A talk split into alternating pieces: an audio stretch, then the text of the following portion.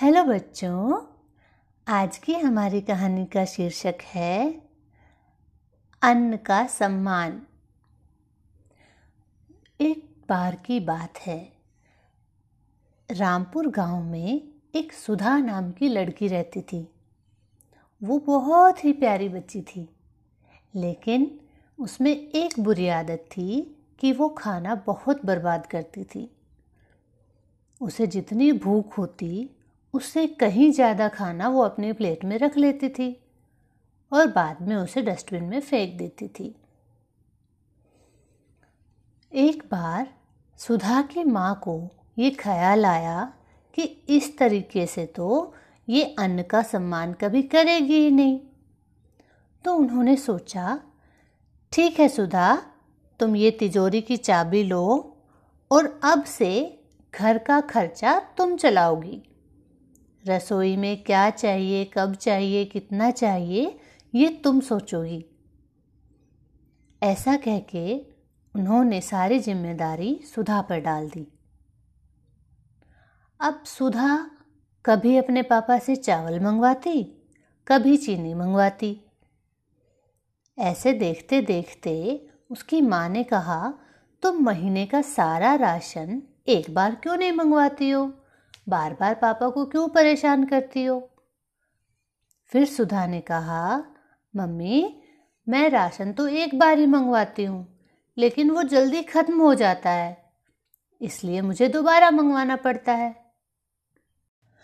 Mummy ने सोचा कि महीने का राशन तो इतना आता है कि महीने भर चलना चाहिए। फिर ये जल्दी कैसे ख़त्म हो रहा है? इस बात की जड़ तक जाने के लिए उन्होंने जाँच पड़ताल शुरू की। सबसे पहले मम्मी ने फ्रिज को चेक किया। फ्रिज में दो तीन दिन का बासी खाना ऐसे ही भरा हुआ है।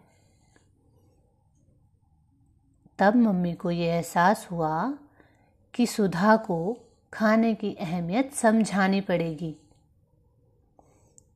एक बार उन्होंने सुधा से कहा कि सुधा आज हम अपनी नौकरानी के घर पर उसके बच्चे से मिलने चलेंगे। सुधा ने पूछा, क्यों मम्मी? उसकी मम्मी ने कहा, उसके बच्चे की तबीयत खराब है तो हम उन्हें देखने जाएँगे। सुधा ने कहा, ठीक है। सुधा और सुधा की मम्मी अपनी नौकरानी जो उनके घर पे उनकी मदद करने के लिए आती थी उनके घर पर जाने लगे। वो लोग बहुत गरीब थे। उनके घर जाते हुए रास्ते में सुधा ने देखा कि एक झोपड़ी में एक बच्चा बहुत रो रहा था।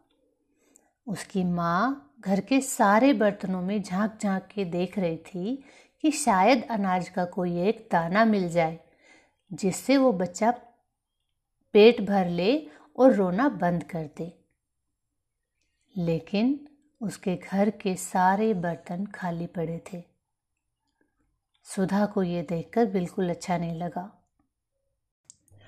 जब सुधा और सुधा की माँ अपनी नौकरानी के घर पर पहुँचे तो उन्होंने देखा कि उनका बच्चा बहुत बीमार है।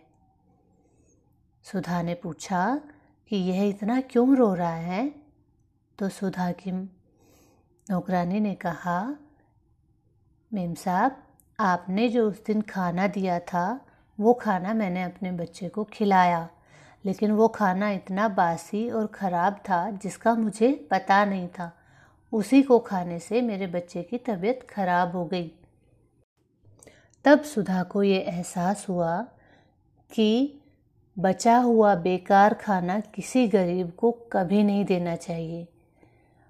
और सुधा की माँ ने सुधा को यह समझाया कि खाना हमेशा उतना ही लेना चाहिए जितने की आपको भूख हो। अधिक मात्रा में खाना लेने से खाना आप केवल व्यर्थ करते हो, जबकि उस खाने से कुछ और इंसानों की भूख को मिटाया जा सकता है। तो बच्चों, आज की हमारी कहानी से हमें क्या सीख मिलती है कि खाना कभी भी वेस्ट नहीं करना चाहिए। हमेशा थाली में उतना ही खाना लेना चाहिए जितने की हमें भूख हो या हमें लगता है कि हम इतना खा पाएँगे। और कभी भी बचा कुचा बासी, सड़ा हुआ भोजन किसी को भी देना नहीं चाहिए। क्योंकि अगर सड़ा हुआ हम नहीं खा सकते तो हम किसी और को खाने के लिए कैसे दे सकते हैं? है ना?